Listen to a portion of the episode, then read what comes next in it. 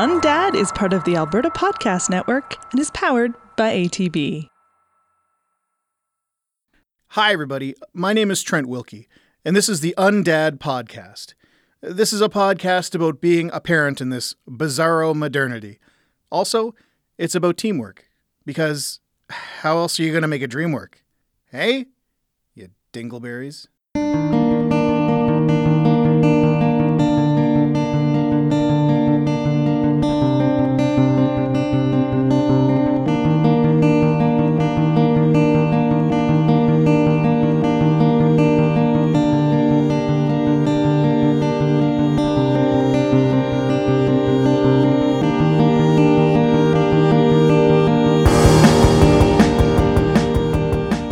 Episode is titled Never ever use it as an excuse.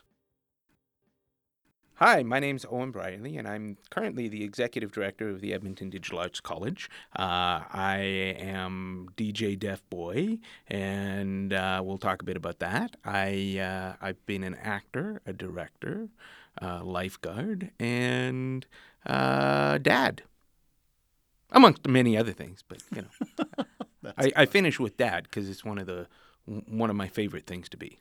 when, because you and I were talking, I want to revisit what you had told me about. So you have 25% hearing. Could you explain to me again how your mom taught you using a balloon how to speak? And this is, you were, in, you were uh, one or two years old at the time when she started to realize? I- about two or so. So, um, uh, my mom had the suspicion because it ran in the family that uh, I might have some kind of hearing deficit. Yeah. And so she reached out to a friend of hers who was a speech pathologist and said, "I think this is going on with my my baby," uh, because at, at two. Uh, back in the 1970s, very early 1970s, uh, doctors, uh, medical community just didn't have the tools to diagnose this kind of thing. So it was sort of like, we'll wait and see. Yeah. Um, and so uh, she reached out to her friend and said, Is there anything I can do just to kind of help him? Uh, and so her friend said, Well, babies are natural mimics, so get a balloon and uh, then just make sounds in the balloon and hold the balloon up to his face so that he can feel the sound on his face. That's amazing. And um, and so as a, a mimic, I would just make the sound back into the balloon to to reflect back what I was feeling hearing because Yeah. I, I do have some hearing, but it, it's all in the very low uh, frequency range. What I don't hear is in the upper frequency, so Yeah. uh, unvoiced consonants and birds and whistling and you know very very high pitched things I, I, I struggle with. But lower frequency stuff, you know vowels and, and those sorts of things, I can I can hear them relatively speaking. But you know, um, it was it, the the whole balloon game really helped.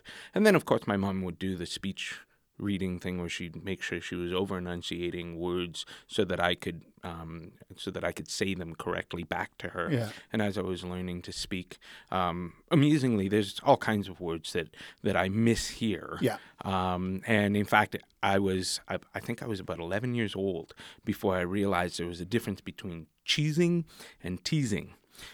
Because I always thought when uh, when someone was like harassing me or something, I'd look at them and go, "Stop cheesing me." right? And I was like, They're like, well, now I gotta, sense, do, I gotta do it more now. "Stop being so cheesy. You're cheesing me." Right? Yeah. And somebody corrected me and, and said, "Y- "It's teasing." Yeah. I was like, "Teasing? That's what you do with your hair." Yeah. Right? What do you? That makes no sense. Cheese is a better Owen's word. so argumentative. So, and what was really interesting was it wasn't until I was in theater school, um, in at MacEwan in the theater arts program, I had uh, the great Walter Kaasa as a, uh, a a voice and diction teacher, and he talked about the various resonators in in your your uh, your face, and uh, and what I realized was this balloon exercise actually helped me discover my frontal resonance. And I, as a as a growing up with this, this is something that you naturally discover as a hearing person. But so many deaf people, it's not the thing you feel. What you feel when you're making sound is all your your back resonators. You know, you in the throat and in the back of your head. So you tend to hear uh, what's called a deaf accent with people who have severe hearing impairment, and that's you know That's what that is. exactly Because I know exactly what you're talking about. Exactly, Yeah, and and you know, I experimented. I can I can do a great deaf accent. Um, I get in a lot of trouble for doing it, but you know, No, I'm legit. right? no, it's real. Um, but no, it, it was the the realization of of that that uh, that sort of made me me think, holy smokes, am I ever fortunate that my mom was so creative and Yeah. so innovative to realize that this was going on with with her child Yeah. and then she she did the things that were necessary to kind of pave the way for what has been um, uh, a a hearing person's life. You know, I've kind of been faking my way through. Yeah. You know, I'm this deaf guy who is Who people don't believe who is are- they're like, ah, you can hear, Yeah. you're fine. Yeah. You know, I had, I did have a, a, a singing coach once who, in frustration, looked at me and said, just listen harder. and I'm like, hmm. Just be taller. If you can help me get there, Yeah. you will be a miracle worker because, you know, uh, last I checked, the ear is not a muscle. yeah. Right? That must have been so satisfying for your mother to be able to bring something and use something and see a tool and see it succeed with working with you. With She and and she worked really hard with me because um, we had a number of as I was growing up. Of course, here in the seventies, there was certain stigmas associated with deaf and dumb, and and you know, anytime I showed up as this little kid in grade one, two, or three, um, I you know I was a mm, typical kid, right? Uh, and so uh, so the teachers would go, oh he's deaf or he's hard of hearing. So, in fact, living we lived in Prince George for a while, and we had this one teacher. Uh, I think I was in grade 2 uh, who decided that uh, I didn't belong at the front of the classroom because I was hard of hearing. I belonged at the back of the classroom because I was hard of hearing. And being further away from the teacher was a smarter thing to do than bringing, you know, someone who could benefit from being in close proximity. because the ear is a muscle, and if, you, and if you listen harder, you will become hearing perfect. exactly. Yeah, that's why I'm a scientist. I just, I just, I just know this stuff. Uh, so you're you can lip read very well. I do lip read. Yeah. Uh, I I do a combination of the two. So Yeah. you know, whenever people play the elephant shoes game Yeah. with me, I'm like, yeah, I love you too. You Yeah. know. Have you ever used your powers for evil? Uh, Do you ever sit across a room? You ever sit across the room and you see two You people? told me I could pass, right? No, I. Not on this one. uh, interestingly enough, um, I I wouldn't say it's necessarily evil, but certainly to my advantage. Yeah. Uh, Because you're not evil, right? well, you know, I, I, I, evil is uh, relative, isn't it? What's your What's your natural uh, D and D character? What do you What do you go for when you play? Oh, D&D? I'm I'm kind of uh, chaotic neutral, Huh. and uh, I I like being more on the sleight of hand. Um, you know, I, I I'm not a polar type. Okay. Okay. You know, I, I, I the the the paladins and all those. I don't sense evil, but no, no, I'm no. incredibly dumb, so I might just be reading you wrong. But that must be interesting. Like, it must be like always uh, lip reading. I always just thought was like a little bit of magic, right? Like you just Sure. Yeah. And, and in fact, we all do it. yeah. Uh, every hearing person does some lip reading. Mm-hmm. Um, I just have to do more Yeah. because I don't hear those high frequency sounds. Yeah. Um, and in fact, um, my my lovely wife Pam and I, we uh, were we were at the gas station and needed to put uh, air in the tires. Yeah.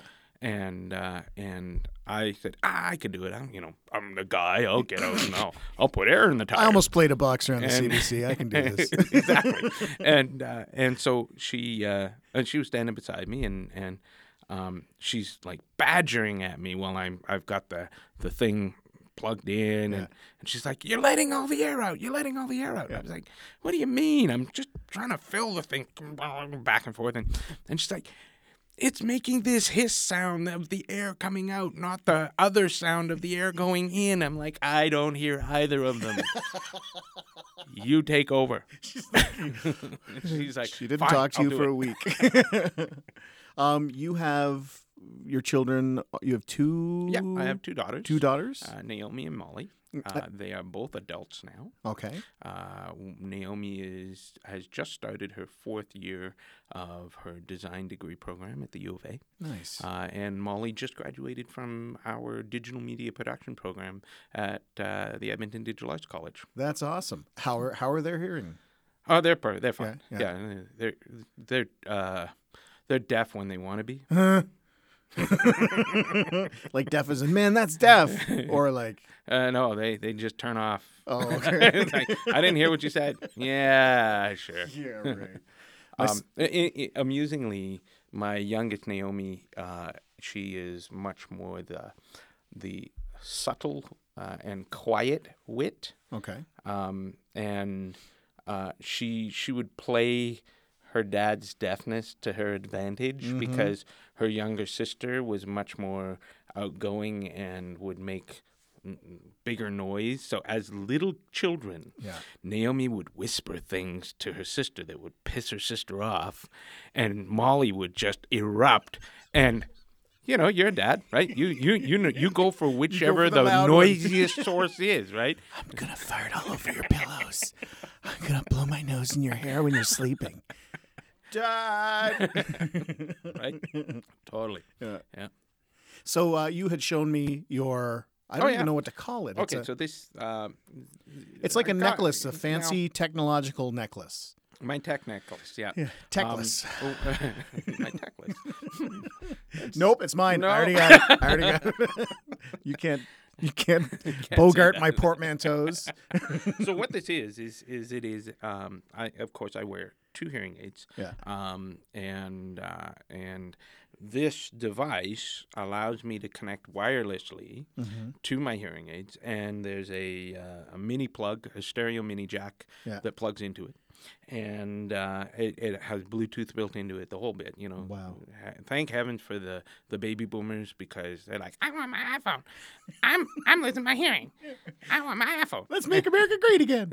exactly. and so so they have money and uh, and they're like, we will pay whatever we got to pay to get this awesome tech. Yeah. And uh, and so the the incredible uh, miniaturization of hearing aids and still maintaining great power, great sound. Um, and this has uh, actually allowed me to explore uh, a whole new um, creative dimension uh, because I've been a, a creative professional all my life.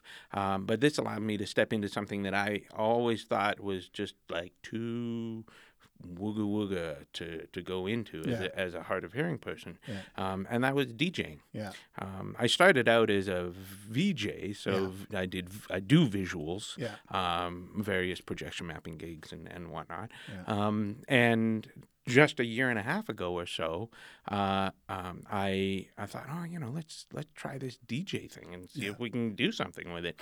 And what was funny was, so I had just finished teaching uh, a, a VJ class to Night Vision Music Academy. And uh, Andrew Williams was the guy who organized it. He's a, a local EDM producer, and he's his uh, brand Dunmore Park is doing amazing things, blowing up all over the place. And uh, and at the end of it, I, I looked at him and I said, "Don't pay me. Why don't we do a skills exchange?" And because I've always wanted to learn how to DJ, and it's been a bit of a, a mystery to me. Yeah. But I have to warn you, I'm deaf. And he was like, "Ooh, challenge accepted," right? And uh, and so so he we spent the next few weeks sort of going through what it meant to to be a DJ. Yeah. Um, I was able to use this this uh, tech necklace Yeah. and uh, Tech, what techless. techless. It's a techless. okay, fair enough. Yeah. Techless. Uh, I was able, Every I time you say it, it's five bucks. by the way. uh, and I I was able to plug right into the DJ gear. yeah. And so I had a direct feed from the DJ output, Yeah. the DJ gear output into my hearing aids. Oh my and in those situations where I'm in a noisy club, Yeah. I now have these very high end monitors where I can turn off my hearing aid microphones and just hear what the mix is. So I can be literally in the mix and I don't need any other monitors or any of that. Now, what I do as well Yeah. is I uh, I use the visuals because of course um, the power of, of some of the, the, the software that's out there now, Yeah. and most DJs are running off their laptops with uh, with MIDI controllers that they connect to, and um, and that. Uh, as well is allowing me to kind of I don't know if you've ever seen the the film It's All Gone Pete Tong Yeah. but uh, Yeah, there is that kind guys- of I, I'm not quite the flip flops on the, Yeah. the the subs Yeah. guy. That's not quite where I'm at, but certainly you know he in there is a clip where where he's beat matching to sound waves visually. Mm-hmm. Yeah. and Because I- he goes yeah uh, deaf in the in the. he, does film, go right? yeah, he he goes completely deaf. Was that the Fubar guys? Who made that? They made Oh, I it the, the previous movie. was it the Fubar? I I, I think it was. Yeah. I think it Because I think that like everybody loved Fubar, and then they did All Gone Pete Tong. Nobody know what to fucking do with it because it was like they're just you know now you're doing this artsy, you know, intelligent isk. Anyway, yeah, It was a great film, and uh, and certainly one that I could I could relate to uh, in uh, certain ways because you know honestly, when my hearing aid batteries die, yeah, uh, it, it's like, uh, especially when one dies and not the other. Yeah. It's like that weird moment in in the the early versions of Star Trek where they go into an alternate universe and they all they do to create the effect is t- tilt the camera, right? And and that's what happens. Half the world disappears on me, Oh, and I'm walking around, and it's just like the most irritating thing. And and I'm like a crack addict, just like, okay, come on, let's get a new battery in there and uh, and so I have to like I, I have packs of batteries Mm-hmm. hidden all over the place so that because I never know when it's gonna die. Yeah. Right? It just sort of beeps in my ear and then croaks. Right. So uh, so I you know I try to make sure that I've always got some in my pocket and in my briefcase and in my desk and in my car and you know hide them on my children if I have to. You know? What do your daughters think of your music? And what did what did they say when you're like, Daddy's gonna be a DJ? And they're like, Oh, why don't you just buy a Corvette? well, what's interesting is is um, they actually like to come out and party. Yeah. They they bring their friends to some shows, and in fact, um, Naomi last year asked me to DJ for her uh, for her design uh, faculty's uh, grad show. so I ended up doing their grad show Yeah. after party, and uh, and it was very funny because all these um, these young Who's that guy? people I want to meet him. Oh well, my god. Well, I. I don't know about that, but it was sure. it was uh, who's that old guy? And uh, and then they found out that uh, I was Naomi's dad, and so I had these people coming up going. I'm Naomi's friend. you know, I was like, oh, nice to meet you. Can you play Informer by Snow? right? like, uh, yeah, okay. Fuck. Yeah. So your your your children are mature. Mhm. Did you get the empty nest thing that everybody talks about? Oh well, it it comes and goes. Yeah. Um, because um, we we kind of uh, liked having and we are enjoying the nest being empty. You- Yeah, let yeah. me let me put some some context on sort of what happened right up until sort of the kids were were um, moving out Yeah. we had a dog, a cat, uh, I th- think another rodent of some sort. um, we had uh, one of A barn owl. One of the moms was was living with us. We had um, my sister in law, uh, and we had the kids. And so, like, we had full house. Oh, and that that there was one summer where we was just sort of like, exploded because we we took a fringe border as well. Holy crap. And um, it was one of those situations where uh, I forgot to tell the fringe that I couldn't do a border because I had a full house. Yeah. And the poor guy, like we like put a bed in a corner by the furnace, and he was like, "Ah, I'm good. Yeah, I'll, I'll stay here." I was like, "Okay, dude. Uh, Yeah. if if, the, if you're good with these lodgings, I'm really sorry about this situation. It wasn't quite that bad, but you Yeah. know, it was it was still sort of we we weren't able to give him an actual room. He kind of had a portion of the basement that was uh, still private enough, and he had his, uh, his own bathroom and Yeah. whatnot. So it was fine. But you know, in a four bedroom house, Holy crap. two bathrooms, you know, it was pretty pretty live. Yeah. And so right after that, uh, our youngest moved out, moved to Jasper for a year, Yeah. and everybody left.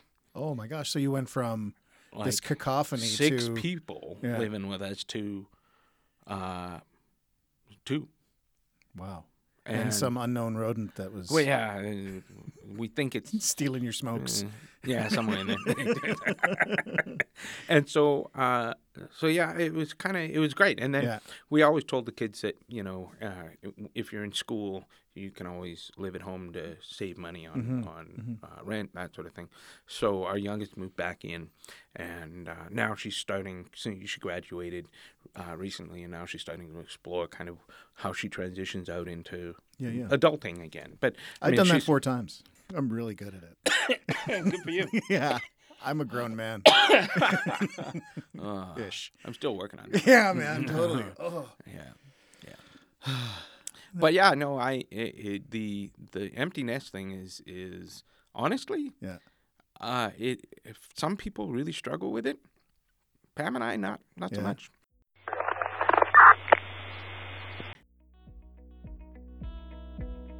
New to the Alberta Podcast Network is the Otherwise Podcast. Otherwise is a variety podcast dedicated to empowering diverse communities living on Treaty 6 territory by sharing their stories and experiences. In their introductory episode, Ahmed Ali and Krantang explain the who, what, where, and whys of Otherwise. Check them out at otherwiseshow.com.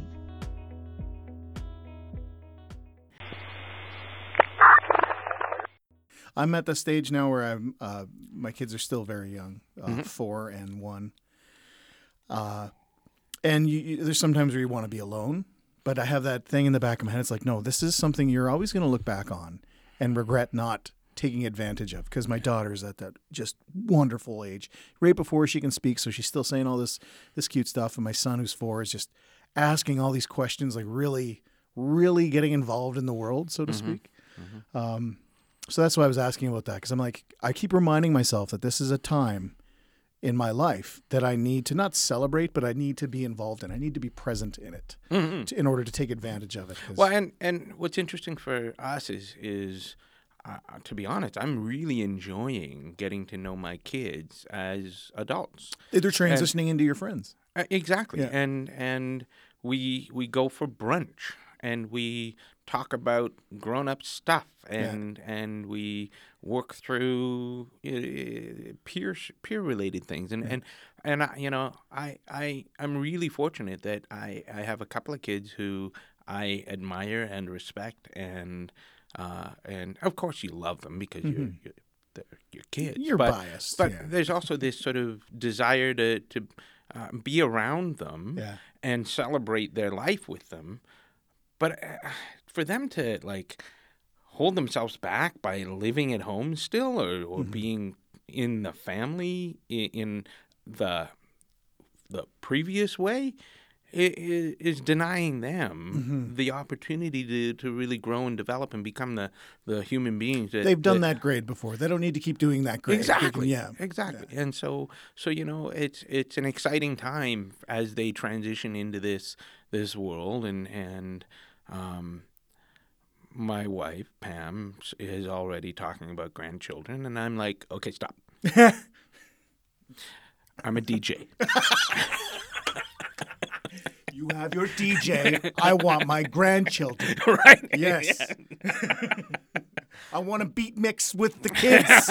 I want to free the freak. I want the freaky flow of the children running around. I want to stuff them full of cookies. Oh, that was funny. So I uh, I I had a, a, a, preview of this experience uh, recently at the Rec Room. Yeah. Because I was DJing. I, I was doing actually a, it was a, a video dance party, Mm-hmm. so I was doing both video and uh, and DJ stuff, and uh, and I, we started at nine, and usually there's like people around that are still families and things. Well, I start playing, and these like seven year olds all rush to the dance floor, going crazy over this, you know, the the latest t- top forty hip hop stuff that I was playing, and Yeah.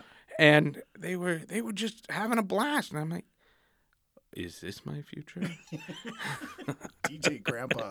yeah, right. I, I was getting, I was, I was like DJ Dad for Yeah. a while, and now I'm like, oh boy, Oh, here we go. Did you yell at them to get off your dance floor? Is that Oh, what no. DJ Grandpa would say? Take off your shoes. Don't scuff my floor. I polished this myself. Stop grinding! Stop grinding!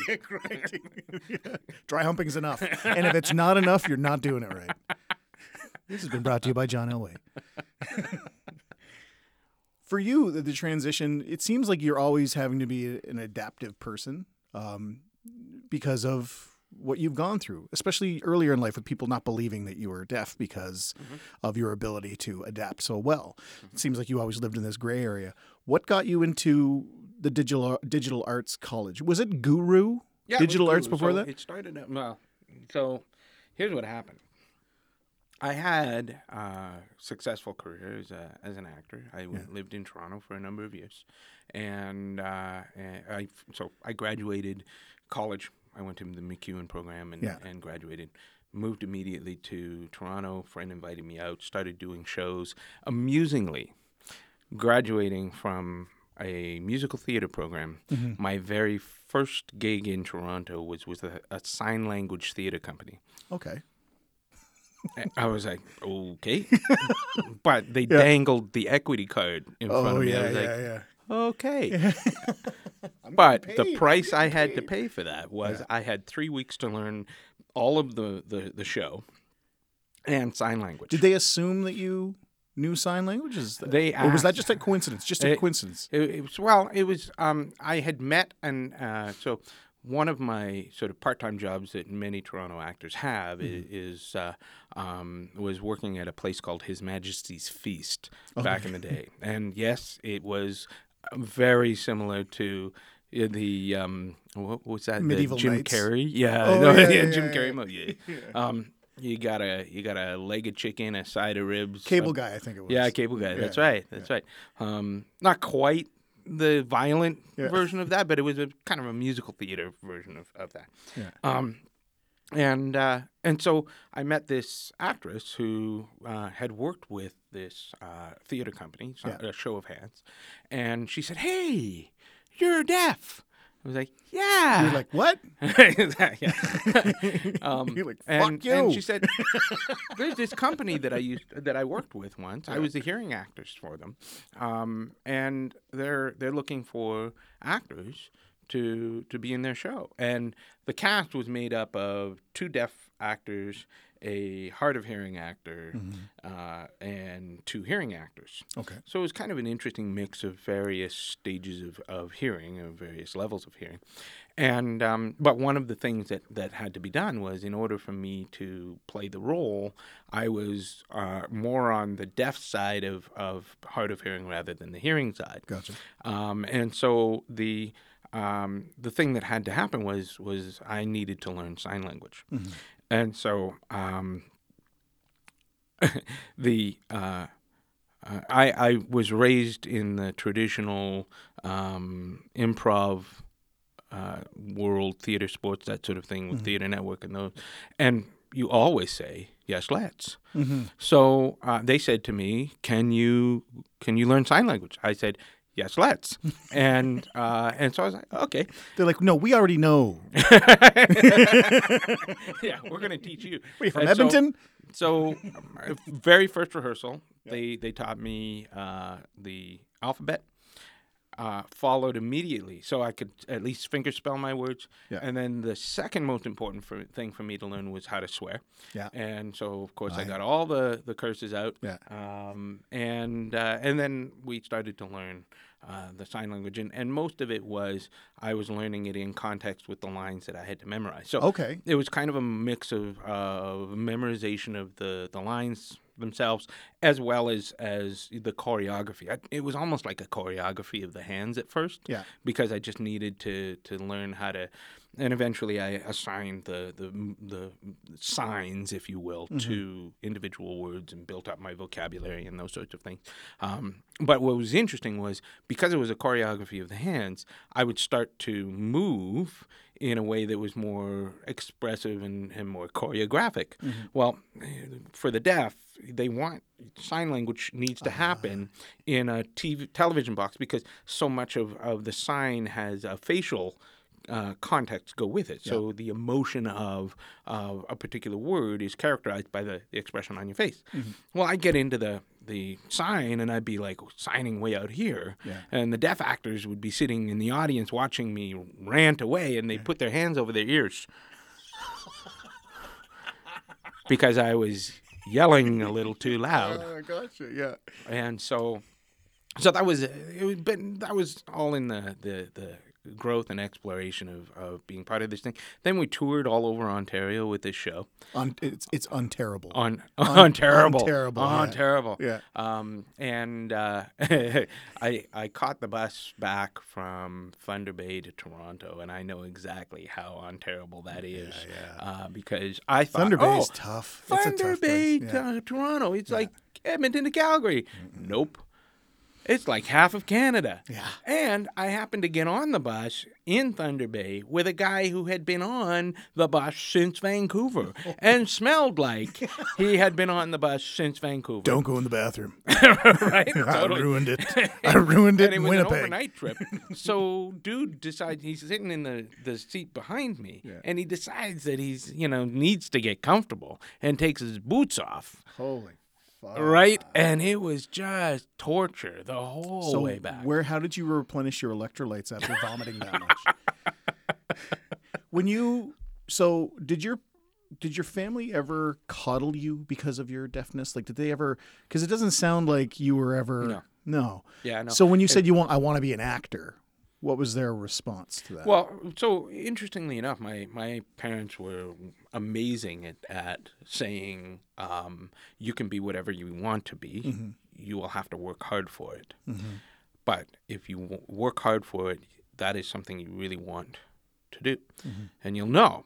Right, and they they did all kinds of great stuff. You know, as a kid, I I learned to play guitar until I got bored with that, and I played drums until I got bored with that, and I got into.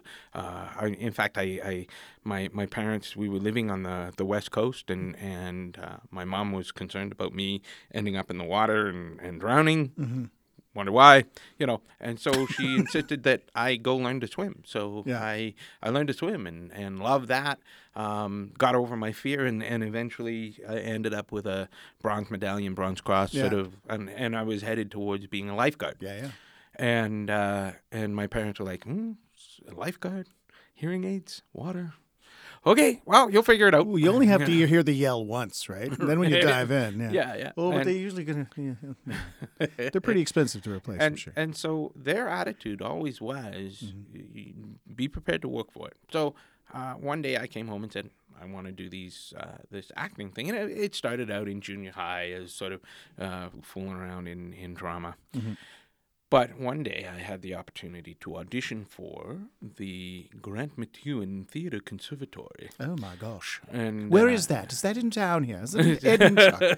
I've heard many words about it. They were all good words. Well, it was uh, it was run by Mark Schoenberg, who was a, a very early. Uh, he, I think he created Phoenix Theater. Oh boy, my Canadian theater history is fading on me. was but Phoenix the one that used to do the reenactments of Star Trek on stage? I think so. Yeah. Yeah. Yeah. That's like that uh, is like Uh, awesome and- history. But man. anyways, he he started uh, and he was working with these young actors and, and he ran this thing out of the the, the basement of, of the the Orange Hub now, Mm-hmm. um, and I auditioned and, and got in and and it was a uh, uh, you paid your monthly acting class fee, Okay. and my parents went, no. You don't pay to play in this house. right and and it was fine when I was in junior high but hmm and so they they came to me with a proposal they said um, if you really want to do this Yeah. then you should pay for it yourself you need to go get a, a job Mm-hmm. and make the money and pay for the the, the class and Mm-hmm. And so you know I was a 13 14 year old kid needed to figure out what I was gonna how am I gonna make money as a 14 year old well at the time it was delivering papers Mm-hmm. Yeah. and so I I was a, a paper delivery kid and did the Edmonton Journal after school and uh, made enough money to take my acting classes ended up continuing with that and a couple of years later auditioned for a show for the CBC got the part and suddenly I was making actor wages and my dad stopped harassing me ever again that was the only time I made that kind of money but you know Yeah. uh, ultimately it was it was uh, it was really great and and it, you know it sort of uh, it allowed my parents to say okay you're serious about this Yeah. yeah and yeah. it allowed me to say, "You're serious about this," Mm-hmm. because if if you really want to do something, you will do what you need to do Mm-hmm. in order to, to have have that thing. Right? Um, and as a as a kid, my parents they did you know they weren't they were great advocates. Yeah. And there's a big difference. We we hear about these terms, uh, helicopter parents Yeah. and lawnmower parents now. Yeah. Um, What's a lawnmower parent? Oh, that's a new term. So, helicopter parents, they, they're the ones kind of hover Yeah, yeah, around. and Well, lawnmower parents are actually people that go in and mow down any of the obstacles that their kids might face.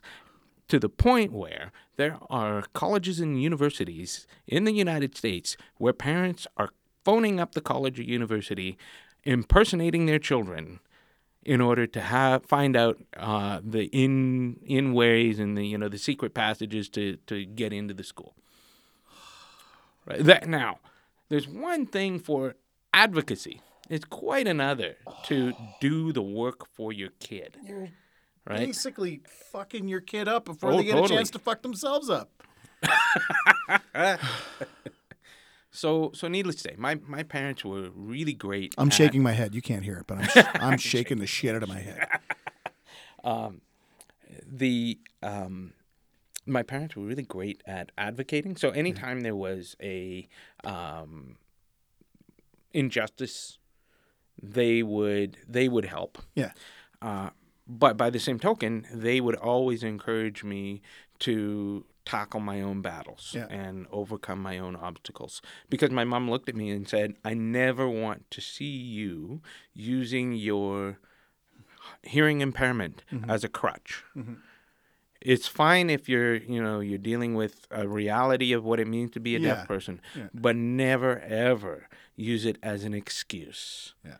And I, you know that that stuck with me and and now here I am one of the the scariest things I've I've done Yeah.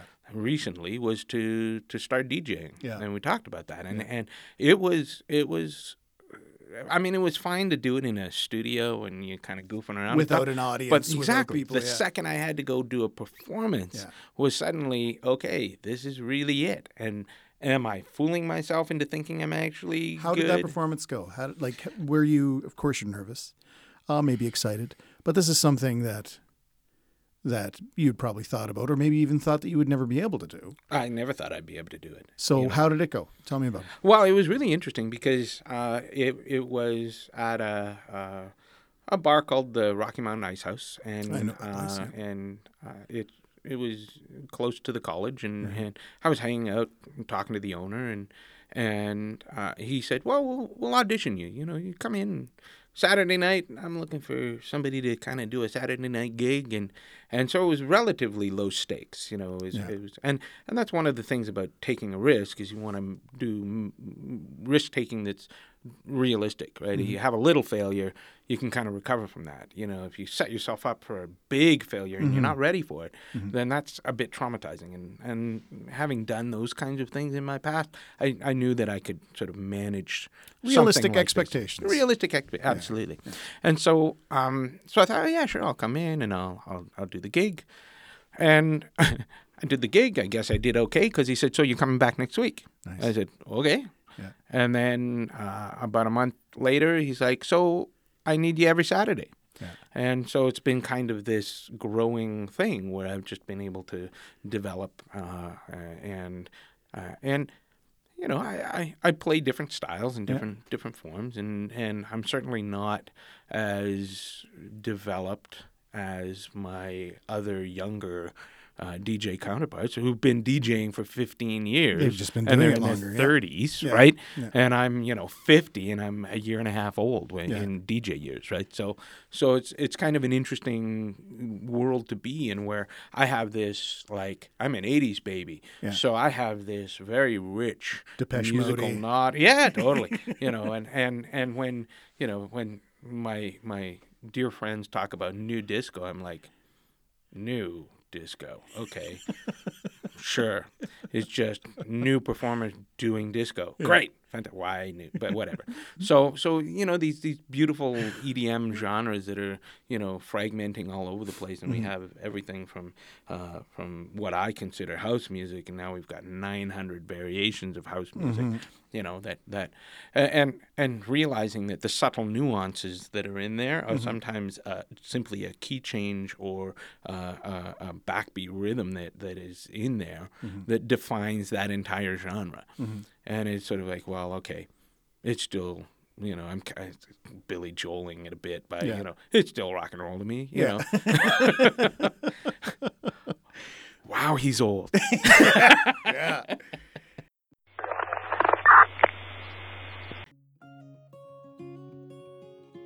This month, the Well Endowed podcast is trying something new. Instead of just one episode for September, they are going to post a new show every week. This week, they are talking about the Edmonton Community Development Company and a new development they are planning for the Alberta Avenue neighborhood. Then we're going to touch base with Nadir Bellamer about Nuit Blanche, an all night art party right here in downtown Edmonton. Visit them at thewellendowedpodcast.com.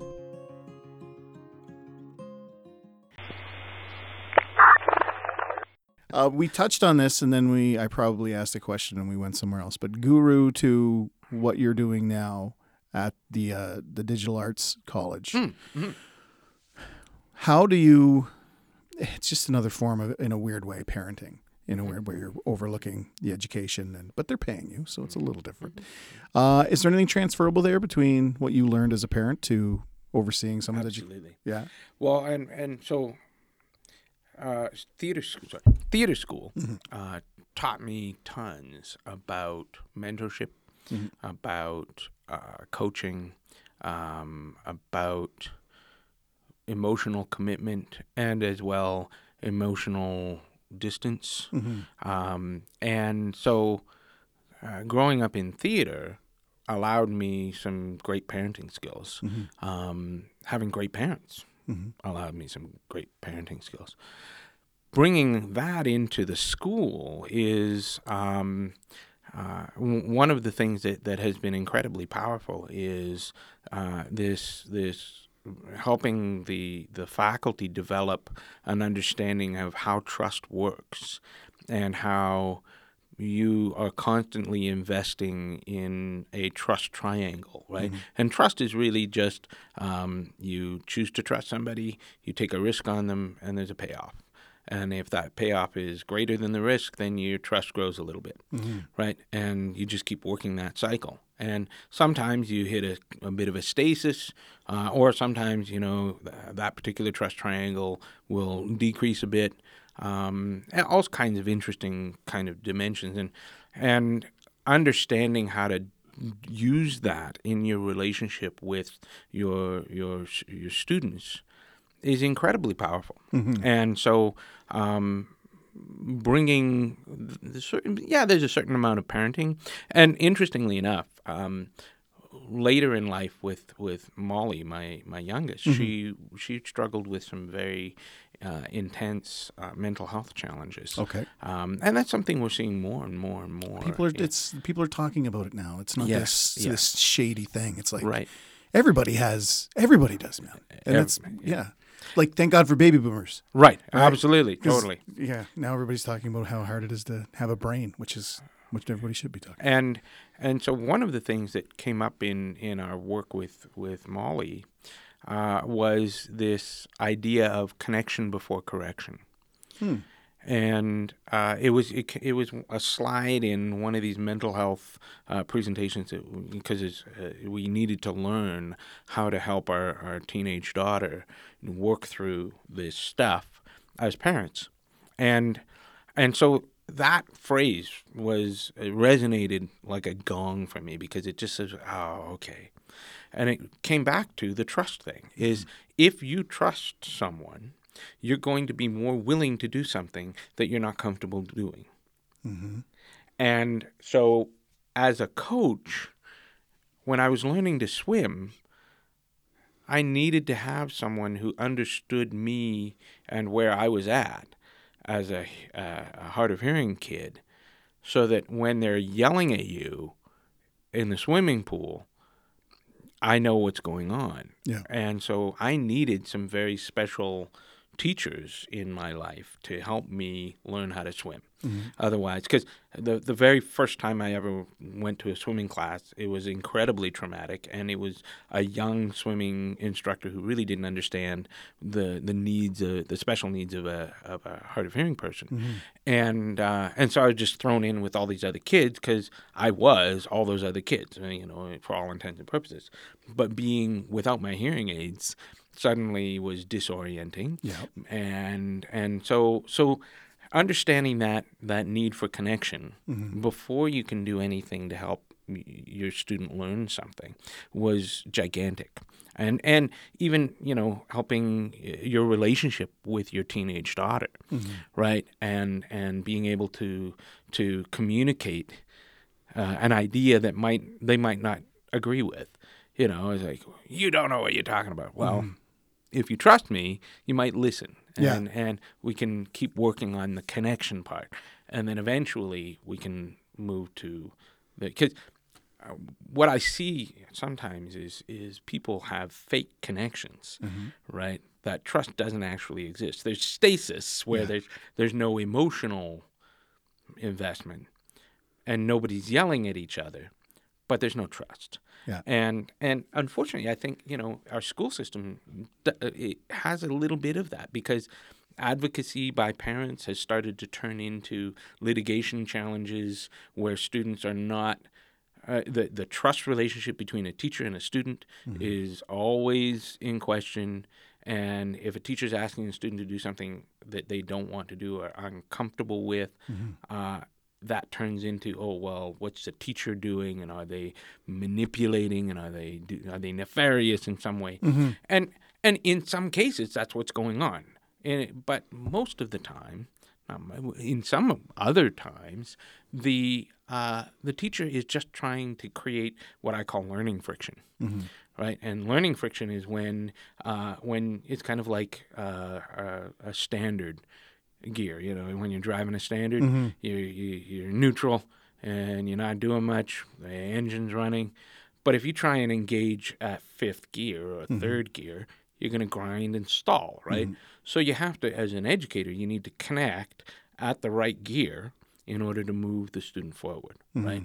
Um, and so we, as a faculty at, at the school, we talk a lot about learning friction. We talk a lot about this other thing I call pedagogical damage because we are inheriting students who have gone through some incredible trauma Yeah. and they don't trust the pedagogy, mm-hmm. right? They don't trust the learning system mm-hmm. to be there for them. And so, you know, it's one thing to engage a student in, in first gear. It's quite another to have to deal with them when they got the parking brake on. You know, it's like yeah. we're not going anywhere until Yeah. we deal with this stuff, Yeah. right? Um, but if we can get them to the place where they start to trust us, Yeah. then we can really start to to do some magical things. And uh, and so that's part of our, our uh, assessment. Part of our you know um, very first classes is is figuring out can we create the, the necessary learning friction to get you moving forward so that by the end of because all we have is 10 months with these people Oh yeah. and we we cover about two years of regular post secondary. In fact, we we have the academic credit hours that is equivalent to two years of a diploma program in another school. So it is it's like summer school for ten And you need to get them there. This We isn't a. Yeah, Oh, the the government holds us responsible Yeah. for that. We we're not allowed to accept. So the way it works is is uh, of all the students that we accept, we must graduate seventy percent of those students, Yeah. and seventy percent of those who graduate must be working in the industry or related field uh, within three to six months. after graduation, so we're held to a higher standard than even the public post secondaries are. So we're we're a private post secondary, and you know there's we're a bit of an anomaly because we operate creative professional programs that most other schools wouldn't take the risk on. You know, it's like, uh, oh, is there a guaranteed job out there? Let's run that program, right? But I'm running video game design diplomas, right? Yeah. It's like, well, that's one of the most challenging industries to break into. Yeah. But you, I also want to connect with these these people who aren't being served properly right now, Mm-hmm. And would probably just go be a barista or something and, Yeah. and toil away, not really exploring their potential, Yeah. right? And even if they go through the video game design program and end up coming out the other end and, and they take a, a bread and butter job, Yeah. right, where they use the skills we were able to give them and bring it into uh, i- into something that, that is you know a little less glamorous. Mm-hmm.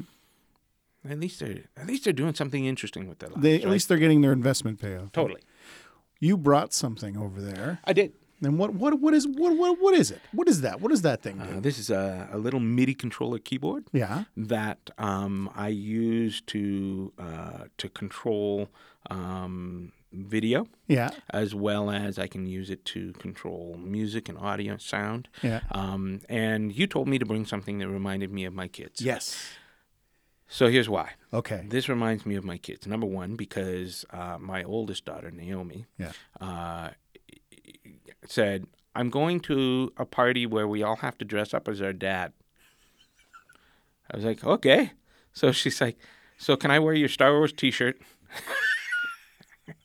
and uh, and you, can I take your MIDI keyboard? I was like, yeah, sure, cool, awesome. So she she went off to this party and and she was one of the kids wearing a Star Wars T-shirt, and I think she took headphones because you know it didn't. This doesn't make any sense. Yeah, yeah. Right. She was wasn't about to take my hearing aids. That would have been weird.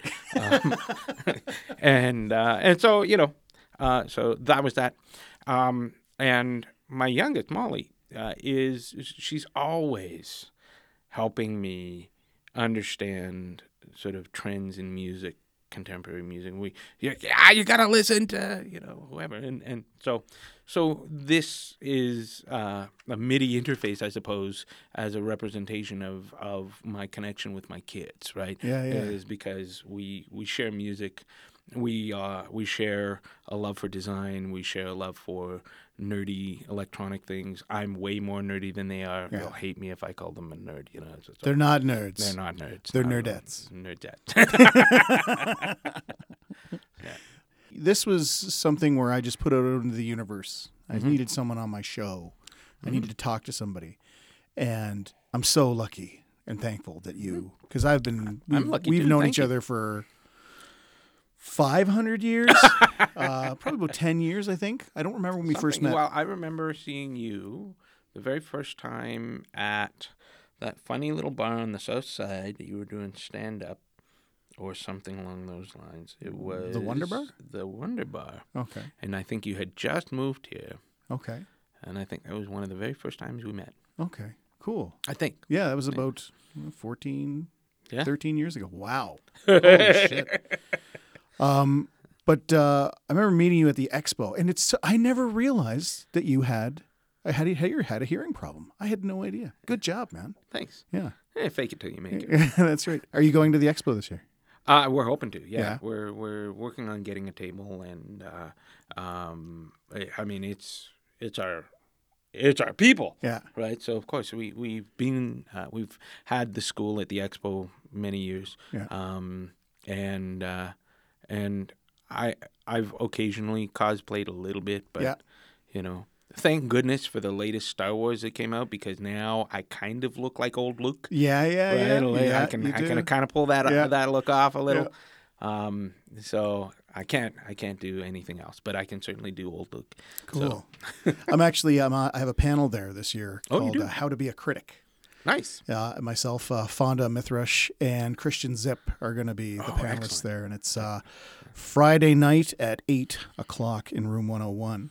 Um, but uh, the reason I wanted to do it was because talking to a lot of people, talking to people like yourself and everybody, I'm always surprised at people's opinions on things. Not that hmm. they're different from mine, but how defined people's opinions can be about something they love. Hmm. And you brought up Star Wars. Mm-hmm. And I was trying to figure out why people were so upset about the new Star Wars. Now, there's all this crap about, uh, you know, men's rights and all this stupid shit. Hmm. But there's people out there that actually, and I've met people that just don't like it. And in my head, I'm like, mm-hmm. you're pissed off about, you know, uh, the the Last Jedi and the and the and the previous one, but you're not pissed off about Jar Jar Binks. Like you're not pissed. How how does that? How does this anger trump that anger? Because Right. those were Yeah. terrible movies, like actually terrible movies. And I realized that's what. So that's why I thought about the panel. That's why I thought about the expo, and that's why I thought about being a critic. And a, being a critic is thinking about how you feel, not just feeling it and expecting somebody to bend to your will. So that's why I thought about that. And what you, why, why that sort of triggered that in my head is because I thought I knew you. I thought I knew who you were, Uh-huh. right? But I had no idea that you had a hearing Right. problem, right? Yeah. Not a problem. That's the shittiest way to put it. You have a hearing, whatever the hell. You can, It, it is a condition that, Yeah. that I've lived with my entire life. And- exactly. and uh, and part of the realization is uh, uh, of uh, helping, especially as an educator, helping people understand what is the raw material of who you are. Stop pretending to be something you're not. Celebrate what you are. Do what you can to become what you aspire to be. But you know, I I lived a number of years sort of being quietly, secretly ashamed of being hard of hearing hiding Yeah. because I wanted to be a normal kid, right? And I, I, I'm using air quotes around normal because I'm I was normal, Yeah. and, and exactly. and yeah. and so you know, uh, it wasn't until later in life that I really embraced the fact, yeah, I'm deaf. Yeah, I'm, and and I kind of went the opposite direction with it. It was like, I'm not hard of hearing. I'm deaf. And Let's you have start ex- there and work back. And because of that, I maybe and stop me if I'm wrong. That might have pushed you to excel more at certain things Mm. than somebody who just feels like, well, I'm entitled to it.